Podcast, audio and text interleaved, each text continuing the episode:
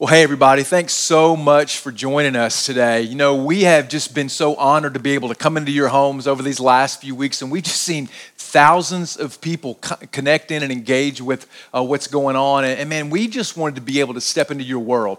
You know, our production team has raised the game. You should give them a hand right now, uh, wherever you are, because they have been amazing, haven't they? Um, whether it's our production, our worship, our teaching, our content delivery, man, we wanted to give our best for you, because we know that in your house right now, you are restless. Man, you probably have some cabin fever and you're just waiting to be able to go back to life as normal. And I think some of you may be even planning on what you're going to do, like the first thing you're going to do uh, when you get out. Like, I don't know about you, but are you planning maybe the first thing that you're going to do when you get to get out and get out to get normal? You know, some of you already have those clothes laid out that you're going to wear um, because you don't want to wear them around the house and get, get dirty for no reason. You know what I mean? And so you've got your best outfit laid out. You're ready to go. Man, one of the things I want to do, Costco free samples. Like, I'm ready for it. Come on, let's go. Um, you know, some of you ready to go back to the gym, right? You are tired of doing push-ups in your house. Um, you know, some people, maybe ladies, you ready to get a little nails done, something like that. Or maybe, maybe your roots are showing just a little bit. I don't know. I'm not saying that, but just maybe that's what's happening. You know, I realize how much money I've saved getting haircuts. And so I'm never getting another one. Next time you see me, I will have the man bun going on, right? So, um, but there's just so much that, that causes us to be restless. And, and if we're honest, the quarantine really hasn't caused us to be restless. It's just revealed where we are restless. You know, and when we are restless, you know what that means. We rest less and our souls are not at rest. And I believe what the quarantine has revealed for us is that, man, our schedules have been so busy and our lives have been so noisy that our souls have shriveled and God seems silent. And how can we begin to get some soul rest? You know, there's some symptoms for a life that doesn't have soul rest. You know, for you, we talked about last week, you know, maybe it's a low level of depression. You know, maybe it's a higher level of anxiety. You know, maybe you just feel like you're in a bad mood all the time and you're just pessimistic and you feel like you woke up on the wrong side of the bed every single day. You know, it could be that you're tired even though you feel like you got enough sleep. And these are all just symptoms of what we call soul rest. And that is what we need if we want to have the life that God's designed for us. You know, Saint Augustine, an early church father, had this quote about a soul at rest. He said, "Our hearts are restless until they rest in God. Our hearts are restless until they rest in God." You know, some people say this may be the greatest sentence ever written outside the Bible. And, and what I believe he's trying to say, and one way I believe that we could capture the, um, the, the, the heartbeat of what Augustine has said, is that when we get more of God, we'll get more rest. Man, when, when we get more of God, when we get more of his presence, when we get more of our attention on him, we will feel more at rest. And this is the life that God has called us to. And this is our hope as we talk about what it looks like today to get more of God into, into our lives. Listen, th- this is no matter who you are, you need more of God. It doesn't matter your social standing. It doesn't matter your economic standing. It doesn't matter whether you feel lonely or not lonely. It doesn't matter if you feel like quarantine is good for you or bad for you. It doesn't matter what you think about the future after the quarantine. Listen, we all need more of God because our world is changing at such a rapid pace. And we need something in our lives that is not changing. It's the only thing that can anchor our souls and provide us with the longing that we have to be connected to a purpose deeper than ourselves. So, so how do we get there? Well, that's what we want to talk about today. And so we're going to grab our Bibles and we're going to begin to open them up. Before we do that, let me pray for us and then we'll jump in. God, we're just grateful that we have your word to stand on, that you are an anchor for our souls, that we can have a soul at its rest. And even when our world is in chaos or maybe noisy or busy or in a hurry, God, we can slow down and we can have rest. We can live with a calm assurance and we can be confident about our future. And God, I pray for those listening to this message today as we talk about getting more of you, Lord, that, man, that their hearts will begin to settle into what this could mean for them, that they begin to get just a peek, a glimpse into the life that you have for them. And we pray these things in Jesus' name. Amen. And so we're going to be in John chapter fifteen today. We're going to be in John chapter fifteen. Grab your Bible, open up. You can go to your, um, maybe you have the YouVersion app, the Bible app. Grab that. Go to John chapter fifteen. I'm going to start out in verse one. I'm going to read down through verse five, and then um, then I'm going to kind of back up and talk about each verse independently. So John chapter fifteen, verse one says, "I am the true vine, and my Father is the vine dresser." In other words, he's the horticulturist. He's the gardener, right? "Every branch in me that, that does not bear fruit, he takes away. And every branch that does bear pr- fruit, he prunes, that it may bear more fruit. Already you are clean because of the word that I've spoken to you. Abide in me, and I'll abide in you. As the branch cannot bear fruit by itself unless it abides in the vine, neither can you unless you abide in me. I'm the vine, you are the branches. Whoever abides in me and I in him, he it is that bears much fruit. For apart from me, you can do nothing."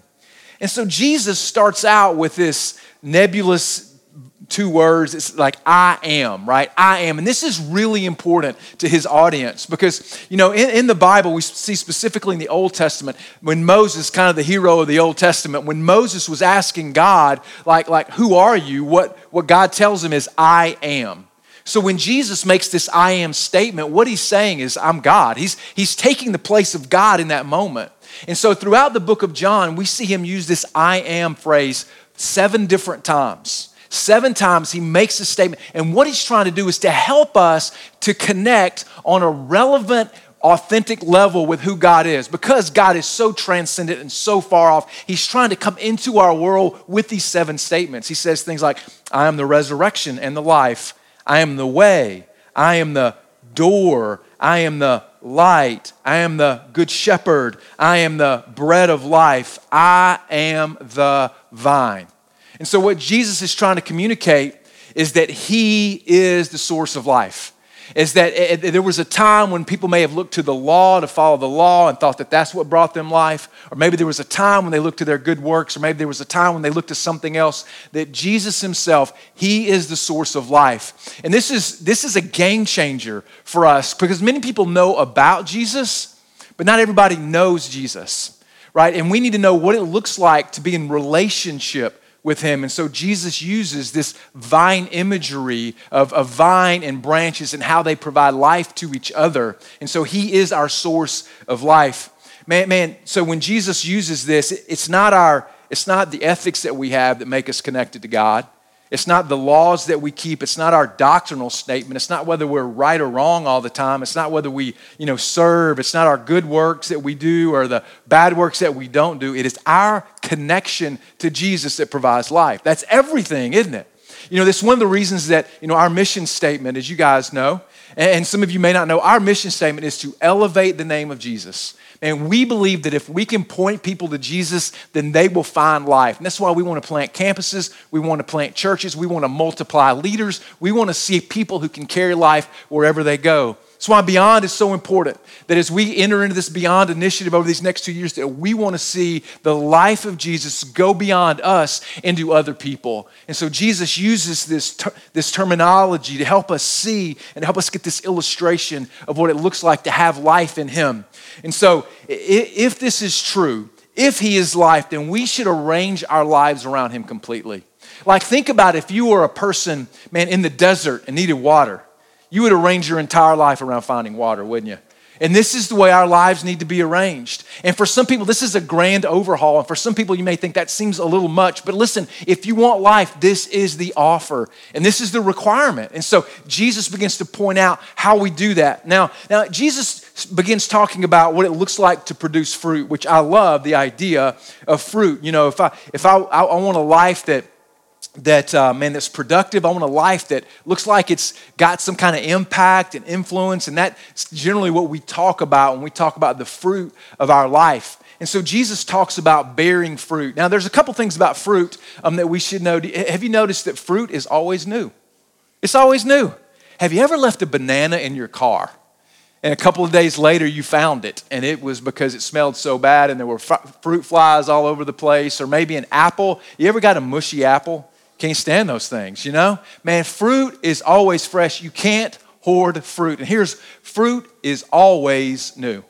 It's always new. Good fruit is always new. And listen, God wants to do a new work in your life. He wants to do a new work in my life. God is always about creating us and making us into new creatures. There's this place in the Bible that says this, man, if anyone is in Christ, he is a new creation. Old things have passed, new things have come. And this is what God wants to do in your life. And I know that you've been sitting at home for a while and things feel old and you haven't bought any new clothes and you haven't been able to do much that's new. But listen, God, even in this time, God wants to do something new in your life. God wants to make Make you new. He wants to give you some new character traits. He wants to refine your personality. God wants the new. And listen, I know maybe you face some heartache and some hardship. It may be that your relationships now are fractured and maybe your, maybe your job or financial picture seems to look dim. But listen, don't get locked into looking at the old. Trust God for the new, the new. Fruit is always, always reproducing and growing new. Another thing about fruit is you can always see it. Like that seems obvious, doesn't it? You know, if you walk out into your yard and someone says, that's an apple tree, you won't believe them unless you see some apples, right? Man, fruit is always seen. And for people who were connected to Jesus, we have fruit that other people see in our lives. Now, the question we always ask is, what does that look like? Because if you'll tell me the ten things that it looks like, those are the ten things I'm going to go after. But that's not how it works, right? We are characterized by what we're connected to. Our lives are characterized by what we're connected to. So think about this for a minute. Maybe, maybe you feel like you're connected to your television right now, and you're connected through your remote control, and maybe that's what's characterizing you, your life. It's characterizing how you think. It's characterizing how you process. It's characterizing your mood. It's characterizing how you spend your time. It's characterizing everything about the output of your life, right? We're characterized by what we're connected to. And so Jesus says, I want you to be characterized by doing the things that I do. You know, one of the things as we begin to read down through that passage that characterizes Jesus' life is prayer. Man, people who are connected to Jesus, they pray. You know, and, and I know over the last three weeks that we've probably seen more prayer than any time in the history of the world, wouldn't you say? I mean, because as they say, there are no atheists in foxholes, and I can only imagine what, that when this thing hit, man, many people dropped to their knees. But God's looking for more than just this one-time prayer a day and then for us to move on and, and, into the rest of our day on our own. Man, God is looking for us to be connected to him through prayer. prayer. You know, Paul says this. Paul says, pray without ceasing. And I don't know that Paul means we should go around mumbling all the time, although that, that may not be terrible. Um, but I do think it means is as I think about things, I pray them out. If I see a need, I just pray for it. If someone texts me, pray for me, I pray for it immediately. If I, if I see something that I'm grateful for, I just thank God for it in that moment. Prayer is uh, one of those things that will characterize our life when we're connected to Jesus. Another one is obedience. You know, we just do the things that Jesus asks us to do, not so he will love us, but because he does love us, that we will obey and do the things he's asked us to do. Here's one that I want more of, joy. Don't you want more joy? You know, one of the things our lives will be characterized by when we're connected to Jesus is we'll have more joy. You ever met anybody and they just feel like they're always full of joy, they're always smiling, and it's not faked or forced, it's just natural, and I'm just attracted to that. Man, joy is something. Another thing that we'll do if we're bearing fruit, if we're connected to Jesus, is we will tell other people about him. Now imagine this, you have the best news in, that's in the history of the world. You have the best news that everybody's looking for, and we get to tell people about it. Like, I, I can't even, I can't even imagine the dignity that God has given us who follow Jesus to be able to tell other people and point other people to him. It's one of the greatest mysteries to me that God would give us this opportunity.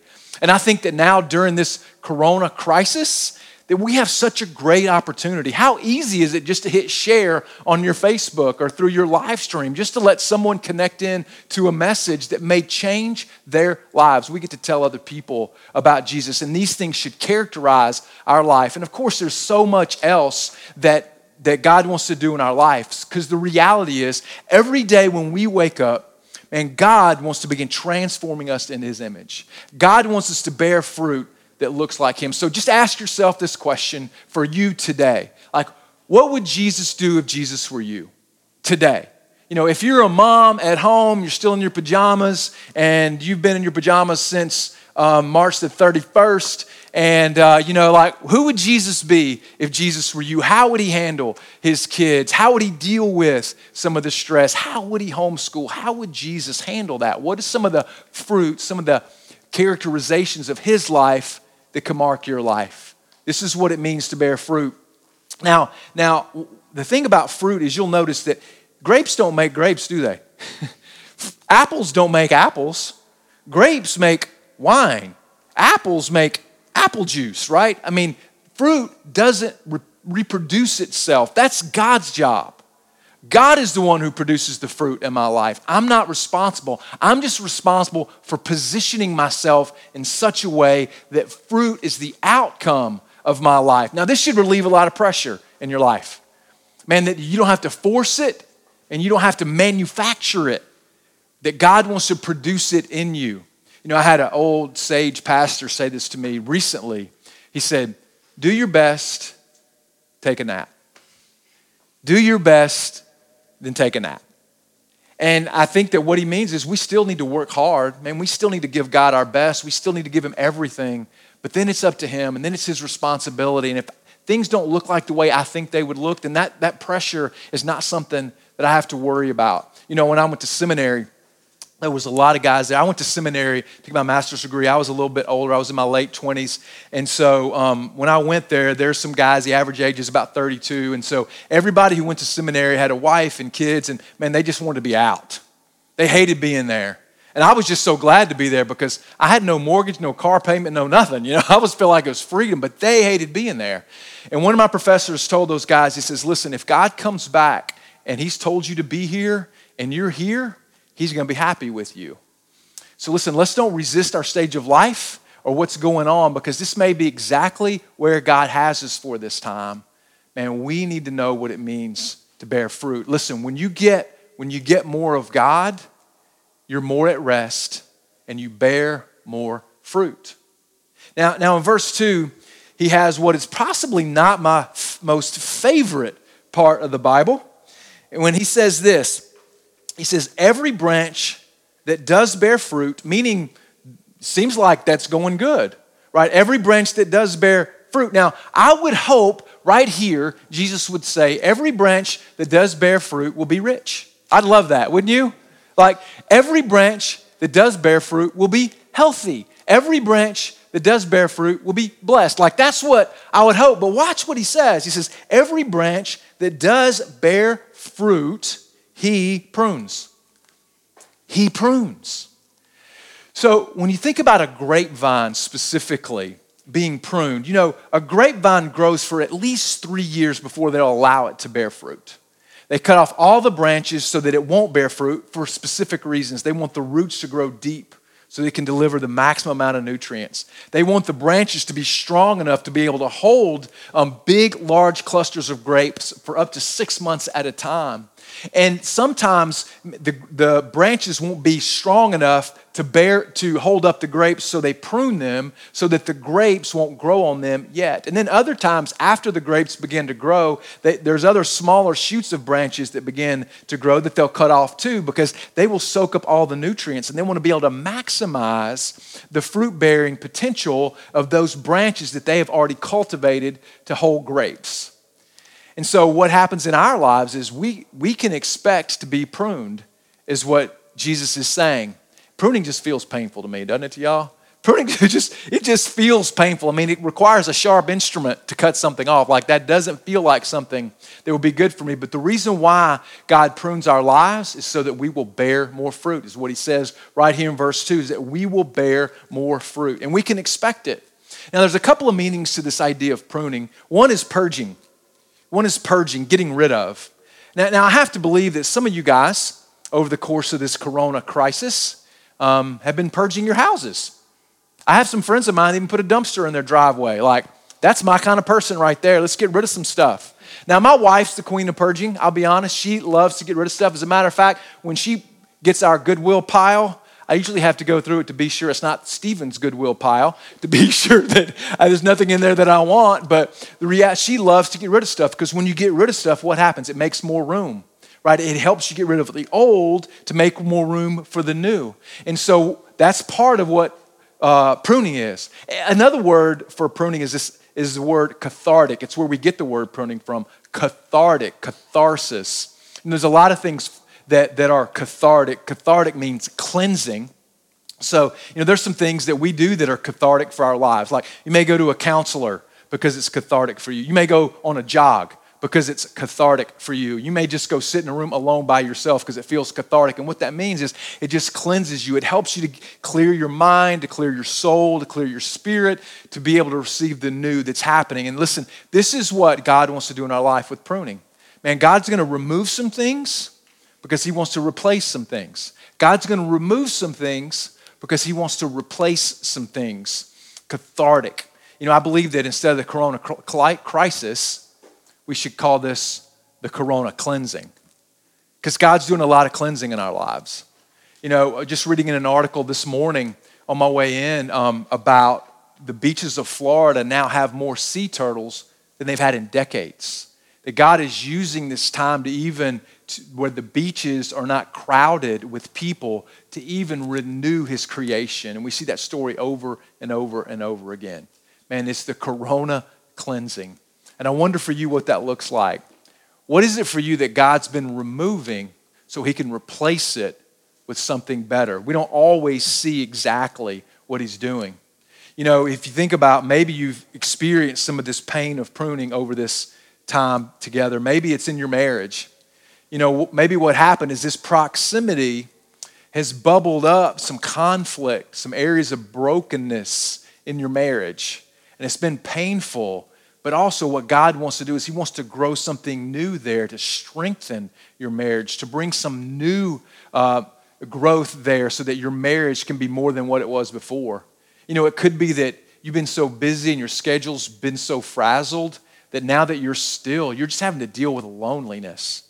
And you're having to be by yourself, and, and you're learning that you've just filled your life with this noise because you've been avoiding all of these other areas of your life that were too painful to deal with. And what God wants to do in the midst of that is God wants to bring, God wants to bring some healing to you. He wants to bring some, some healing to your soul about your identity and who you are and what your life's about. He wants to redeem this time. You know, and there's so much, maybe for you, it was, it's in your vocation.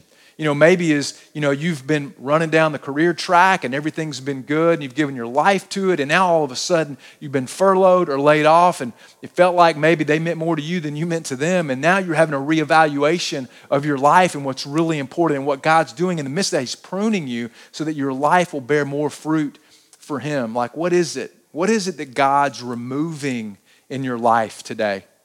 You know, I, I want to be clear that you understand this, man. It is not punishment that this is happening. God isn't punishing you, but God is preparing you to produce more fruit. You know, a lot of times when we go through pain and struggle, we think, man, what's God doing? What did I do? What sin did I commit? Where am I? Where is God not happy with me? Why am I deficient?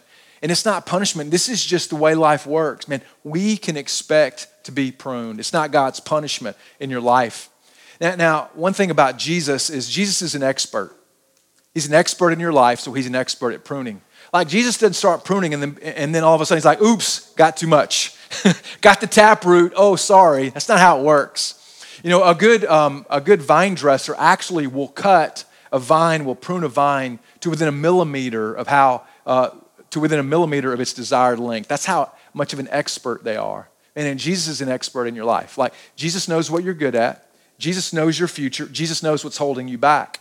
And sometimes there's these blind spots in our life that we don't realize are holding us back, and that we're, or maybe is too painful for us to deal with. And God's going to reach into your life and help deal with those, especially during this time. You know, I think for some people, maybe you got home and all of a sudden your addictions and your appetites began to just manifest themselves in such a way that you've been able to hide through your busyness. And now it's always in front of you, and you realize the danger it is for your life. And this is what God's going to do. It's not to punish you. He's an expert in your life and what he wants you to be. And then we kind of see our part. You know, God's part is to prune us. And then there's this other word that we see frequently throughout this passage, and it's called abide. He goes on, in fact, in verse um, four, he says, abide in me, I in you, as the branch can't bear fruit by itself unless it abides in the vine, neither can you unless you abide in me. So we have this idea of, a, of abiding, right? Abiding. And abiding just means remain, right? Abide's kind of this Bible term, this religious term that none of us really know what to do with. And it just means remain. So think about it this way. There's some people remaining in your house right now probably. And they're staying there for an extended period of time until the quarantine is over, until they can go back to school or until they can go back to work, whatever it is. Like, they're remaining there. And so what Jesus is saying is, like, we're to remain with him. Like, we're to remain with him. And that's how we're going to learn to bear fruit, is by remaining in Jesus, because he is the source of life. Man, there, there's no detail of my life that Jesus is not involved in. Like, there's no detail of my life that Jesus is not involved in. There's not a conversation I have that he's not involved in. There's not a decision that I make that he's not involved in. There's not a, there's not a thought that I have. There's not a step that I take. You know, there's this passage in the book of Luke, and Jesus is trying to explain to us how much he cares for us. And he says, the very hairs of your head are numbered. Like, that's kind of crazy to me. The very hairs of my head, I wonder how many I have. You know, um, not as many as I used to, right? Um, and so, but what he's just trying to communicate is there, it's not just a, hey, give me your morning time and then it's over. It's not just, hey, pray to me on Sundays and it's over. It's every minute of every day, all day, every day. God wants to be involved in every aspect of my life. But this is difficult, isn't it? Like, if we're honest, we may can start the day off strong, but there comes a point in the day we forget God, right? It could be in the middle of a conflict. It could be in the middle of just being tired. It could be in the middle of a distraction. I can remember once I was having a conversation with a guy, and I'm not sure if it was going well or not. I think it wasn't, because he said to me, I thought you were a pastor. And I said, yeah, and this pastor feels like he wants to punch you right in the face. Um, no, but, you know, I mean, sometimes we forget God in the middle of our day, and that's that's part of just being human and fallen. But God wants us to develop rhythms in our life so that we remain at rest in him. Listen, God wants us to develop rhythms in our life so that we remain at rest in him. What, what these rhythms do is it opens our lives up to a power beyond our own. So think about it this way. If there's a certain life that you want, there's a lifestyle you adopt. There are rhythms that you adopt. So if there's a certain life that you want, let's say, for instance, you want to be successful in the company that you started five years ago. There's a certain lifestyle that you adopt. You get up early. You work hard, you pay attention to detail, you hire good people, right? There's a certain rhythm to your life that, that results in the life that you want. And that's, let's say there's a certain body that you want, right? You want to be healthy. There's a certain lifestyle or rhythm that you adopt. You eat kale and spinach for breakfast and chicken breasts, and you never eat sugar, and you exercise a few hours a day, and there's a certain rhythm to your life. And listen, if we want the rest that only Jesus can offer, man, there's a certain rhythm that we need to adopt to our life that will remind us to remain at rest in him. Now, now for most people, that rhythm actually turns out to be our phone.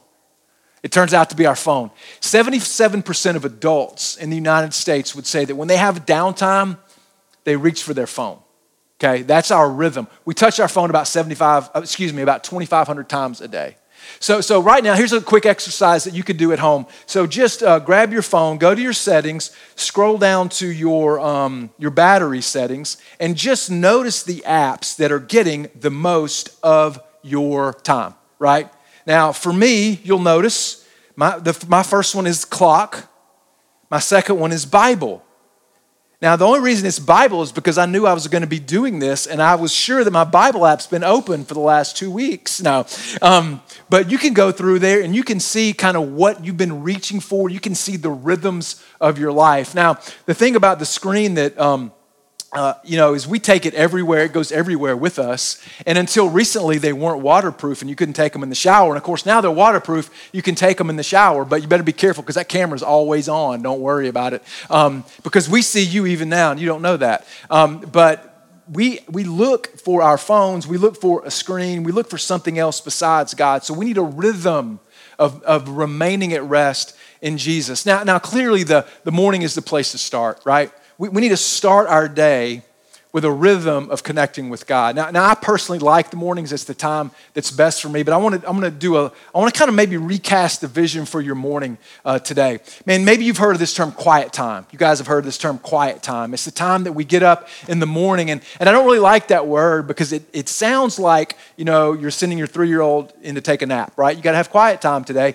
And, and quiet time generally turns out to mean I've got my Bible playing, I read it, I did some prayer, and now I'm moving on with my day. And what happens throughout the day is, man, we had our quiet time in the morning, but God seems quiet later on. It's because we left God in our quiet time.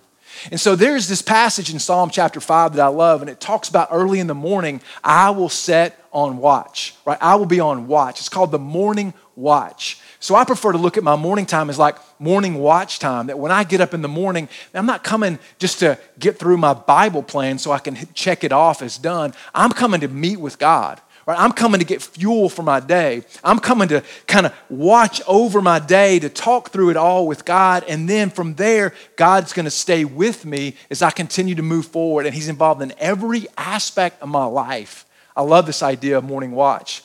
And then because you are so unique, there's many different things that we can all do based on our personality, based on what we like, that can help us just to remain at rest in Jesus. You know, for some of you, maybe you're outdoors people and you just need to take a take a walk. Maybe it's at lunch, or maybe it's mid-morning, or maybe it's before you go to work or school, whatever it is. And you just need to go outside, take a walk, hear the birds, and enjoy being outside. You know, for some of you, maybe it's worship music. You know, when I was recently on a trip with uh, Joe Baker and Joey McLaughlin on our staff team, and, you know, we get up early in the morning, or I get up early. When they get up, um, they are playing worship music. I'm like, that's that's pretty cool, because it does kind of set the frame and the tone of your day, right? It's not something I normally would do, but it's a great rhythm to be in. For some of you guys, you love to serve other people. And maybe you just need to have this regular rhythm on a regular basis, more than just once a month, that, man, you're serving people, because it's going to help you to maintain focus on, on God. It's going to help you to remain at rest in Jesus. You know, for other people, maybe you like to study, or maybe you just, maybe you do need quiet time. You need to go shut yourself in a dark room for a few minutes every day just to decompress and to just enjoy some quiet time. Like, whatever it is for you, find that and do that on a regular basis. basis. Listen, if you don't remain at rest in Jesus, you're not going to be at soul rest ever. Your life's going to be characterized by anxiety and busyness and hurry and pain and struggle. Man, listen, God wants you to live at rest, and he's given us these rhythms. Listen, I want to leave you with two questions today, two questions. This first one, what needs to be removed for you to remain at rest? Like, what in your life needs to be removed for you to remain at rest? You know, what have you identified over the course of this time together, or the course of this time kind of locked in your house, right? What have you identified that that, that you realize, man, I, I don't need that. That's bad for me. I need to, I need to remove that and replace it with something else. What needs to be removed for you to remain at rest? You know, it could be that you're impatient. It could be that you're judgmental. It could be that you're always frustrated. Man, it could be that you're just always charging and going and doing, whatever it is. Like, what needs to be removed for you to remain at rest? And then this next question, what rhythms do you need to adopt to remind you to remain at rest? Like, what daily rhythms do you need to adopt? Now, now you may say, I don't have time for new rhythms, right? And, and, and if that's the case for you, you're going to keep living the same life that you have. If you don't change your lifestyle, you're going to get the same life, because the system you have is perfectly designed to give you the life that you have. And, and so you need to identify some rhythms that will that you can adopt that will remind you to remain at rest. It may be a morning watch time. It may be a regular walk. It may be time to just sit down and read the scripture. It may be listening to worship music on your way to work and from work. Or maybe there's some other rhythm that you need to adopt so that you can remain at rest. Man, if you want more rest, you need more of God. And our schedules are busy. Our lives are noisy. Our souls are shriveling. And God is silent. But it doesn't have to be that way. And when we can remain in Jesus, he's involved in every aspect of our life, and he is the source of life. Let's pray together. God, we just are grateful that you allow us to have rest. God, that we can settle into what it means to rest in you, that we can have a rhythm of life It gives us rest that we can work hard, but God, also we can step back. We can stare at you. Man, we can feel like our soul is being replenished and full, full of vitality and peace and joy. You know, as we just had this moment of prayer, maybe you've never been connected to Jesus. You've never been attached to him.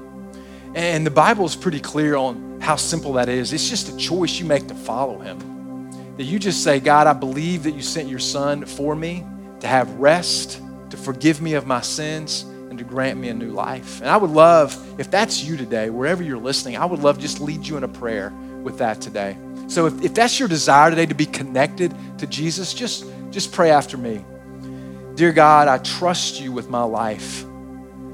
I believe that Jesus died to forgive me of my sins and rose from the dead. And I commit my life to follow him and to live at rest. You know, and the Bible says if you prayed that, guess what? Man, you are a new creation. Old things are past, new things have come. And I just want to help you mark that moment today. So I'm going to count to three, and, and we just believe that marking the moment is really important for us. So I want to mark this moment with you today. So I'm going to count to three. On the count of three, I'm just going to ask you to slip your hand up in the air just to mark this moment of you deciding to be connected to Jesus. On the count of three, one, two, three. Three. Let's go ahead and slip your hand in the air. Yeah, I'm, I'm believing that there are people, there have been people every week that raise their hand. I'm believing that there are people this week who are just connecting into the life of Jesus, whose lives are transformed and changed now. God, we just are grateful that you use technology and you use all of our lives to be able to, to impact others. And God, I'm grateful for this church and their generosity and their uh, tenacious commitment to live for you. And God, I pray that we would always be a church that elevates the name of Jesus, the source of life. And it's in his name that I pray. Amen.